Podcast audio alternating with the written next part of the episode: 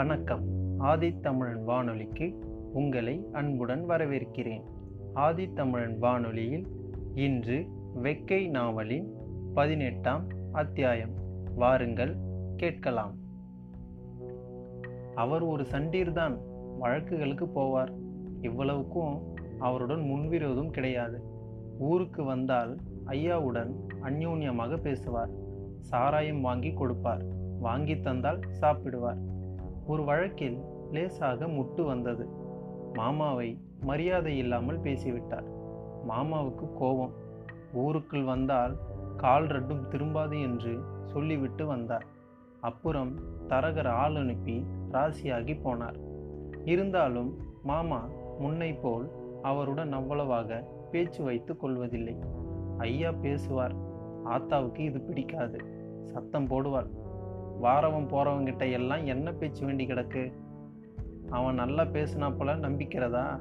ஆளோட தராதரம் தெரிய வேணாம் ஆம்பளைக்கு. ஐயா பதில் பேச மாட்டார். அண்ணன் ஆடு மேய்க்கும் போது தரகர் தகராறு பண்ணியிருக்கிறார். இதை வைத்துக்கொண்டு ஆத்தா சந்தேகத்தை கிளப்பினார். அவனுக்கு தெரியாம இது நடந்திருக்காது. ஒன்று அவன் செஞ்சிருக்கணும். இல்லை அவனுக்கு தெரிஞ்சிருக்கணும். நஞ்சு முடிஞ்சவனாக்கும். முன்ன போல இப்போ அவன் போக்குவரத்து இருக்கா?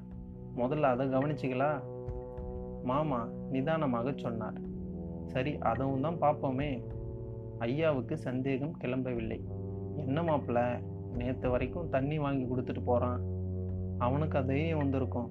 எனக்கு தோணலை. அப்படி இல்லை மச்சான். அவனா கோவத்தில் செய்யலானாலும் எவனாச்சும் பத்தஞ்சு கொடுத்தா வேணாம்னா இருக்கு.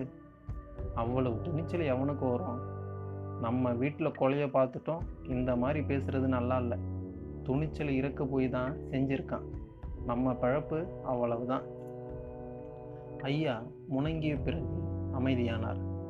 தரகரை பற்றி தெருவில் யாரிடமும் பேசிக்கொள்வதில்லை மணியக்கார தாத்தா அடிக்கடி விசாரிப்பார். கார்மக சின்னையா வந்து பேசி கொண்டிருப்பார். தெருவில் வாலிபர்கள் அவ்வப்போது கூடி பேசுவார்கள். பலர் மேல் சந்தேகப்பட்டு கொள்வார்கள். மாமாவிடம் யோசனை கேட்பார்கள். மாமா சொல்வார் நம்ம அவசரப்பட வேணாம். தீர விசாரித்து முடிவு செய்யாமல் அவசரப்பட்டா ஒன்றா செய்கிறவன் அநியாயமாக போயிடுவான். ஒரு சந்தையன்று மாமாவும் ஐயாவும் மாட்டுத் தரகரை ஊரோரம் கட்டாப்பு கட்டியிருக்கிறார்கள். இவர்கள் வரும் நோக்கத்தை அவர் புரிந்து கொண்டார். வேகமாக நடந்திருக்கிறார். இவர்கள் பின்தொடரவும் நிச்சயப்படுத்தி கொண்டார். பொழுதடையும் நேரம். ஒருவர் முகம் ஒருவருக்கு தெரியாமல் வசமான நேரம். அவர் திரும்பி எட்டத்திலிருந்து சத்தம் கொடுத்திருக்கிறார். என்னண்ணே இருந்திருந்து என் மேலே திரும்பிட்டீங்க? என் பிழப்பை கெடுத்துறாதீங்க புள்ள குட்டிக்காரன். மாமா பேசவில்லை. ஐயாவுக்கு ஆத்திரம். என் புள்ளைய மண்ணை தின்னுட்டான். உனக்கு என்னடா புள்ள குட்டி? அப்படி சொல்லாதீங்கண்ணே. எவ்வளவு இருந்தாலும் உங்களுக்கு துரோகம் செய்ய மாட்டேன். இனி வேற செய்யணுமாக்கும்? நெருங்கி போய் ஐயா ஓங்கிய கம்புக்கு அவர் விலகி கொண்டு கெஞ்சிருக்கிறார். என்னை நினச்சி பேசுறது நல்லா இல்லை. அப்படி நான் குத்தம் செஞ்சிருந்தா இந்த இடத்துலையே வெட்டி பழி கொடுத்துட்டு போங்க. அதை பற்றி எனக்கு சந்தோஷம்தான். உனக்கு தெரியாமல் நடந்திருக்காது. அதை நான் ஒழிக்க போகிறதில்ல என் மேலே குத்தம்தான். இதுக்குள்ளே உங்கள் காதில் போட்டிருக்கணும். தெரிஞ்சும் ஏன் சொல்லலை? உடனே சொல்லிட்டேன்னு வையுங்க. உங்கள் முன்கோபத்துக்கு சும்மா இருக்க மாட்டீங்க. முதல்ல நானே உடந்தன்னு என்னை தீர்த்து கெட்டுருவீங்க. இல்லை செஞ்சவனு போய் முறிமுக்காலாக போட்டுருவீங்க. உள்ளே போனதும் இல்லாமல் வீணால் குடும்பமும் குழஞ்சு போகுமே. எல்லாம் ஆற போட்டு உங்கள் மாப்பிள்ளை காதில் போடலாம்னு இருந்தேன். அதுக்குள்ளே என் மனசு ஆறலையடா பாவி. ஐயா மறுபடியும் அடிக்க போக மாமா சத்தம் போட்டு விலக்கி விட்டிருக்கிறார். பிறகு அவரை அழைத்து கொண்டு போய் முழு கதையையும் விசாரிக்கிறார்கள். அவர் நடந்ததை அப்படியே சொல்லிவிட்டார். நான் இப்படி ஆகணும்னு நினச்சி கூட பார்க்கல. வடக்கூராருக்கும் உங்களுக்கும் புழுக்கம் பெருசாக இருக்கிறத பற்றி எனக்கு தெரியாது. ஆடு மேய்ச்சது நம்ம பையனும் தெரியாது. உச்சி மதியத்துக்கு பையனை பிடிச்சி அடித்த மாதிரி தெரிஞ்சுது. கூட எவனோ ஒருத்தன் நின்னான். தண்ணி போட்டிருந்தேன் பாருங்க எனக்கு அரிச்சலாக தெரிஞ்சது. வெறும் வயிற்றில் நிறைய போட்டதுக்கும் அதுக்கும் காலு நில கொள்ளலை. நாலு எட்டு வச்சு போய் சத்தம் போடவும் முடியலை. சரி பிஞ்சையில் ஆடு மெஞ்சதுக்கு விரட்டாறு போல இருக்குன்னு வீட்டுக்கு போயிட்டேன். கடைசிக்கு பாவி இப்படி செஞ்சிட்டானே. ஆத்தாவுக்கு தெரிஞ்சதும் குமுறினாள் அந்த பெய விளங்குவானா அவன் செத்த கட்டி யாழுக்கு அறுது. புள்ள இல்லாமல் கருவாக்கு தான் பெத்த வயிறு ஆறும். அவனை கெடா வெட்டி ரத்தம் குடிக்கலனா நானும் பொம்பளையா? பொட்ட பைய பச்சை புளிய போய் கொண்டு இருக்கானே. என்கிட்ட வர முடியுமா முதல்ல? நீங்கள் ஆறும் அவனை தொட வேணாம். அடுத்த சந்தைக்கு நான் பார்த்துக்கிறேன் முந்தி சீலைக்குள்ளே அருவாளை வச்சுட்டு போய் காவு கொடுக்கேன். என் பிள்ளையை பறி கொடுத்துட்டு பரிதவிக்கிறத விட செயலுக்கு போயிடுவேன் மாமா சமாதானம் படுத்தினார் வாய் விடாதம்மா நமக்கு தான் கேவலம். அவனுக்கு வி விதி கிட்டதில் தான் இருக்கு. நீ அமைதியாக இருக்கணும். பிறகெல்லாம் ஐயா அதே சிந்தனையில் தெரிந்தார். குடிக்கும் சமயம் அதை பற்றி பேசினார். சில நேரம் அந்த கவலையை மறக்க குடித்தார். ஆத்தா அழுது கொண்டே சொல்வார் நமக்கு குடி வேற கேட்குதோ வருத்தம் கெட்ட குடி. ஐயா கண்ணீர் விடுவதை பார்த்துவிட்டு ரொம்ப அழுவாள் சுடுகாட்டு மஞ்சனத்தின் நிழலிலிருந்து வெளியே வந்து எட்டி பார்த்து கொண்டான். ஒரு குழியில் முளைத்திருந்த பனங்குட்டியில் பச்சை மண்டை வெட்டினான். எடுத்து வந்து உட்கார்ந்து பனங்கருக்கில் விரல் வைத்து பதம் பார்ப்பது போல் இழுத்தான். அறிவாளால் சீவி துண்டுகளாக்கி சூரி கத்தி வேல் கத்தி கண்ட கோடாலி என்று ஆயுதங்கள் செய்தான். கூறாக சீவி அழகுபடுத்தினான். அன்றைக்கு அண்ணன் மட்டும் ஆயுதம் வைத்திருந்தால் வடக்கூரான் கதி என்ன ஆகும் அவன் பொண்டாட்டி பிள்ளைகள் வருஷா வருஷம் அழுது கொண்டிருப்பார்கள். பாவி எப்படி தான் ஆயுதம் இல்லாமல் போனானோ? துரட்டி கத்தி கூட கொண்டு போகவில்லை. கல்லெடுத்து எரிய முடியவில்லையா? நெற்றி போட்டில் குறி வைத்திருப்பானே? வைத்த குறி தப்பாது. ஒருவேளை கால் தவறி கீழே விழுந்திருப்பான். அப்படித்தான் அகப்பட்டிருக்க முடியும். என்ன செய்வது? கையில் ஆயுதம் இல்லாத குறை. இன்றைக்கு இந்த நிலை கொண்டு வந்து விட்டது. பசிக்க தொடங்கியது. ஐயா நிச்சயம் இப்போதைக்குள் வரமாட்டார். முக்கியமான காரியத்துக்கு போயிருப்பார். போன காரியம் முடிந்ததும் திரும்புவார். எத்தனை காரியத்தை மனசில் வைத்து கொண்டு போயிருக்கிறாரோ திரும்ப ராத்திரி ஆகும். அதுக்குள் ரொம்ப பசிக்கும். ஏதாவது வாயில் போட்டு தண்ணீர் குடித்தால் பரவாயில்லை. கொஞ்சம் பசி தாங்கும்.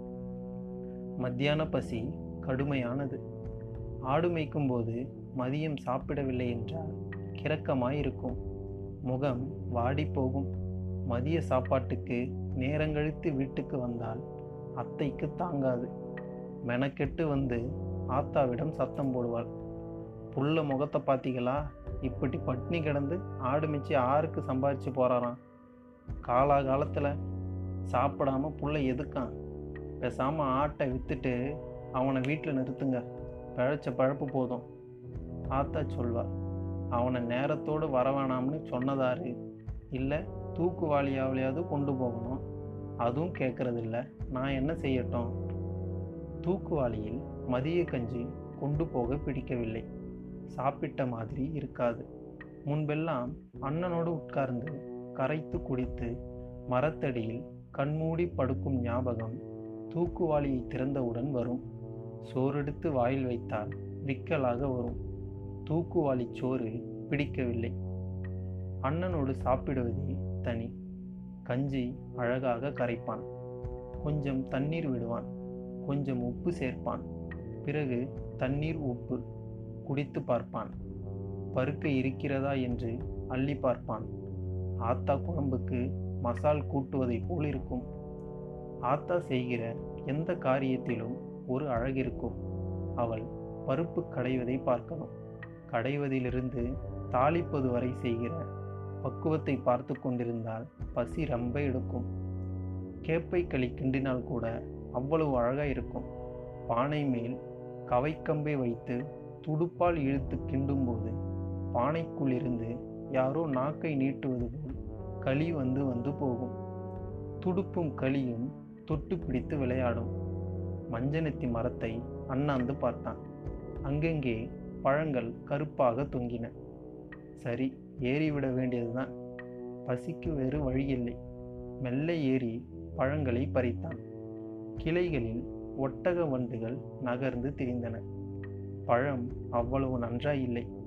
ஒன்று ரெண்டு இனித்தன. முந்தி யாராவது தின்றால் கோழி பீய தின்னவன் என்று கேலி பண்ணுவதுண்டு. இன்றைக்கு யாரு கேலி செய்ய? பழங்களை சுவைத்து முடித்து ஓடைக்கு போய் வயிறு முட்ட தண்ணீர் குடித்து திரும்பினான். பிறகும் பசித்தால் சுடுகாட்டு குழியில் பிரண்டை பழம் பிடுங்கி நமட்டலாம். லேசாக கிறக்கமாய் இருந்தது. நிழலில் படுத்தால் உறக்கம் சொக்கிட்டு வரும். படுத்து உறங்க முடியாது. எச்சரிக்கையில் உறங்குவது தப்பு. எக்கு தப்பாக அகப்பட்டு கொண்டால் கேவலம்.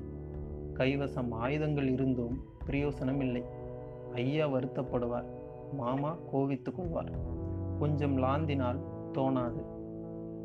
சுடுகாட்டுக்குள் எவ்வளவு நேரம் லாந்துவது? மிஞ்சி போனால் ஓலை கிழித்து மோதிர கடிகாரம் செய்யலாம். செய்தி எதுக்கு? போட்டுவிட நாலஞ்சு சிறு பயிர்கள் வேணும். அடுக்கடுக்காக நல்ல மோதிரம் செய்து போட்டால் தங்கச்சி அந்த விரலை மட்டும் நீட்டிக்கொண்டு திரிவாள். அத்தை கேட்டால் ஒரு சிலுப்பு. ஆத்தாடி அம்மா அண்ணன் ஓலையில் மோதிரம் செஞ்சு போட்டதுக்கே இப்படி பாடுன்னா தங்கத்தில் போட்டால் மனுஷரை கிட்ட அண்ட விட மாட்டா போல இருக்கே. நான் பாதகத்தி உன்னை நம்பி தான் இருக்கேன். தங்க சாமான்களை உனக்கு போட்டுட்டு உங்ககிட்ட ஒரு வாய் கஞ்சி குடிக்கணும்னு நினச்சிருக்கேனே. ஊத்துவாடி அம்மா தாயி. அத்தை கழுத்தில் இருந்த தங்க சாமான்களை கழட்டி ரொம்ப நாளாயிற்று. சாணகி செத்து போன பிறகு நல்ல நாளைக்கு கூட போடுவதில்லை. யாரும் கேட்க மாட்டார்கள். கேட்டால் அழத் தொடங்கி விடுவார் ஆத்தா சமாதானப்படுத்தி முடியாது. அத்தை தக்கட்டி பழம்போல் முள் வைத்து லேசா குத்தினாலே சாறு பிதுங்கிவிடும். யாரும் அவளிடம் சந்தோஷமாக பேசுவார்கள். மனசு வருந்துகிறார் போல் ஒரு வார்த்தை பேசிவிட்டால் கண்ணீர் சிந்துவாள். அவளிடம் பேச மாமாதான் லாய்க்கு. சிரித்த முகமாக பேசுவார். அவள் வருத்தப்படுவது மாதிரி இருந்தால் கேலி அடிப்பார். வீட்டில் மனசுக்கு கஷ்டமான காரியங்களை அத்தைக்கு முன் பேச மாட்டார்கள். அவள் மனசு தாங்காது. சாணகி செத்ததையும் அண்ணன் செத்ததையும் தாங்கிக் கொண்டதே பெரிய காரியம். வடக்கூரம் விஷயத்தை எப்படி தான் தாங்கினாலும் மாமா அவள் மனதிடத்தை பற்றி சொல்லிவிட்டு போகிறார். எப்படி இவ்வளோ தைரியம் வந்தது? தைரியமான அத்தையை பார்க்கணும் போல் இருக்கிறது. அதுக்கு வழி இல்லை சுடுகாட்டில் சாயந்தர வெயில் நுழைந்திருந்தது. சில இடங்களில் எலும்பு துண்டுகள் வெள்ளையாக மினுங்கின. அடுத்த ஊரையொட்டி கூடார வண்டிகள் சென்று கொண்டிருந்தன. அறிவாளை எடுத்துக்கொண்டு வண்டிகளை வேடிக்கை பார்க்க இந்த ஓரம் வந்தான். ஊரில் ஏதாவது திருவிழாவாக இருக்கும். மாடுகளின் சலங்கை சத்தம் மட்டும் தூரத்தில் மெல்லியதாக குலுங்கிய வண்ணம் இருந்தன. இருட்டிய பிறகு ஐயா வந்தார். சாப்பாட்டுக்கு ரெண்டு பொட்டணம் கொடுத்தார். தயிர் சாதமும் வடையும். ஒரு பொட்டணத்தை அவர் அவசரமாக பிடித்து சாப்பிட்டார். மதியம் நீங்கள் சாப்பிடலையா? சாப்பிட்டனே. எங்க? எங்கன்னு கிடக்கு. ஏதாவது இடத்துல. சாப்பிட்ட மாதிரி தெரியல. நீ மதியம் ரொம்ப சாப்பிட்டையோ? இருக்கிறத வயிற்றுக்கு சாப்பிடு. ரூவா காணிக்கிருச்சான் சாப்பாடு காணாதா? அதுக்கு சொல்லலை செலவுக்கு பணம் வச்சிருந்தீங்களா இல்லையா? போன இடத்துல ஆட்டுத்தரகம் ஒருத்தன் தட்டுப்பட்டான். வாயாடி பைய ஆளை பார்த்தா வாயை கொடுத்து முடியாது. வேற ஆபத்து வேணாம். அவனை கடந்து கடையில் சாப்பாடு வாங்கிட்டு வர்றதுக்குள்ள நேரமாகி போயிடுச்சு. வேற கடைக்கு அலைய முடியலை. இங்கே நேரங்காலத்தோட வந்து சேர முடியாது. நீ ஒத்தியிலே இருக்க. மழை மேகமாக இருக்குது. மழை வருமோ? இருக்கிற கோப்புக்கு வரணும். சாப்பிட்டு முடித்து தனித்தனியே ஓடைக்கு போய் தண்ணீர் குடித்து வந்தார்கள். வந்து ஆளுக்கு ஒரு இடமாக படுக்க போய்விட்டார்கள் அடுத்த ஊரில் திருவிழா கொட்டிச் சத்தம் கேட்கத் தொடங்கியது. பம்பையின் கனங்கன உருட்டல் மேலோங்கி இருந்தது. அடிக்கிற தாளத்தை பார்த்தால் மாடசாமியில் கோயில் பொங்கலாத்தான் இருக்கணும். இந்த சனத்துக்குத்தான் வேறு சாமிக்கு போட மாட்டான் அப்படியானால் விடிய விடிய கேட்கும். கிட்டத்தில் இருந்தால் வேடிக்கை பார்க்கலாம். உறக்கம் கெட்டு போகும். நாளைக்கு அலையணும். கொட்டு தாளத்தை கேட்டபடி உறங்கிவிடலாம் விடியும் முன் எழுந்து நடக்கணும். ஐயா பாவம் தினமும் அலைகிறார். கேட்டால் உன்னை அலைய சொல்லவா? என்று கேட்பார். இரு செடிகளுக்கு நடுவில் புல் மீது துண்டு விரித்து படுக்க சுகமாயிருந்தது. புல் குத்திய இடங்களில் மடக்கி விட்ட பின் இன்னும் வசதி. மழை பெய்தால் கை குண்டை நனைய விடக்கூடாது அந்த பக்கம் பெரிய செடி மறைவில் ஐயா படுத்திருந்தார். அங்கிருந்து எந்த சத்தமும் வரவில்லை. நல்ல அலைச்சல். அசந்து உறங்கியிருப்பார். கொட்டுச் சத்தம் கேட்டபடியே இருந்தது. நேரம் ஆக ஆக அது தூரத்துக்கு போய் உறக்கத்தில் கரைந்தது. நடுசாமத்தில் திடுக்கிட்டு எழுந்தான். அந்த ஓரத்தில் சிலுக் சிலுக்கென்று தண்டை சத்தம். சற்று தூரத்தில் ஒற்றை முரசின் விடாத உருட்டல் செடி மறைவில் நன்றாக ஒளிந்து கொண்டான். ஐயா தவந்து கொண்டே சுடுகாட்டின் வெளிப்புறம் செல்வதை கவனித்தான். தண்டை சத்தம் அருகில் வந்தது. இப்போது அடித்து உலுக்கியது போல் மணியொலியும் இடையில் ஐ என்ற அரட்டலும் கூர்மையாக கவனித்தான். காது விரிந்தது போல் இருந்த குல்லாவை வெட்டி திருப்பி மாடசாமி எலும்பு பொறுக்கி திரிந்தது. எலும்பை கடிக்கும் சத்தத்துக்கிடையில் மீண்டும் அந்த ஐ அதோடு வல்லைய கம்பை ஓங்கி ஊன்றவும் மணிகள் உதிர்க்கும் கலகலப்பு. ஒற்றை முரசின் லயம் பிசகவில்லை. அங்கே தீவெட்டி வெளிச்சம் இருந்தது. மயான பூசை முடித்து திரும்பிய போது அவனுக்கு நிம்மதி. நல்ல வேலை அவன் பக்கம் வரவில்லை. மாடசாமிக்கு இவ்வளவு தூரத்தில் மயானம்? பக்கத்தில் வேறு இல்லை போலிருக்கிறது. எல்லா சாமியையும் விட மாடசாமி துடியானது. சாமி ஆடுகிறவர் ஏப்பு சாப்பான ஆள் என்றால் தாங்காது. அவரையே விழுங்கிவிடும். ரொம்ப முரட்டு சாமி. பொங்கல் ஒரு தினுசாய் இருக்கும். ரெண்டு நாளைக்கு வேத்தனமாக ஆடும். அந்த மொழி வேறு எந்த சாமிக்கும் வராது. வருஷத்துக்கு ஒரு முறை தாங்காதென்று ரெண்டு வருஷத்துக்கு ஒரு தடவை கொண்டாடுவார்கள். பழையபடி வசதியாக படுத்துக்கொண்டார் ஐயாவும் வந்திருப்பார். நேர்களே இதுவரை நீங்கள் கேட்டுக்கொண்டிருந்தது வெக்கை நாவலின் பதினெட்டாம் அத்தியாயம். அடுத்த அத்தியாயத்தில் உங்களை சந்திக்கும் வரை உங்களிடமிருந்து விடைபெறுவது நான் உங்கள் எழிலரசன். இணைந்திருங்கள் ஆதித்தமிழன் வானொலியுடன். நன்றி வணக்கம்.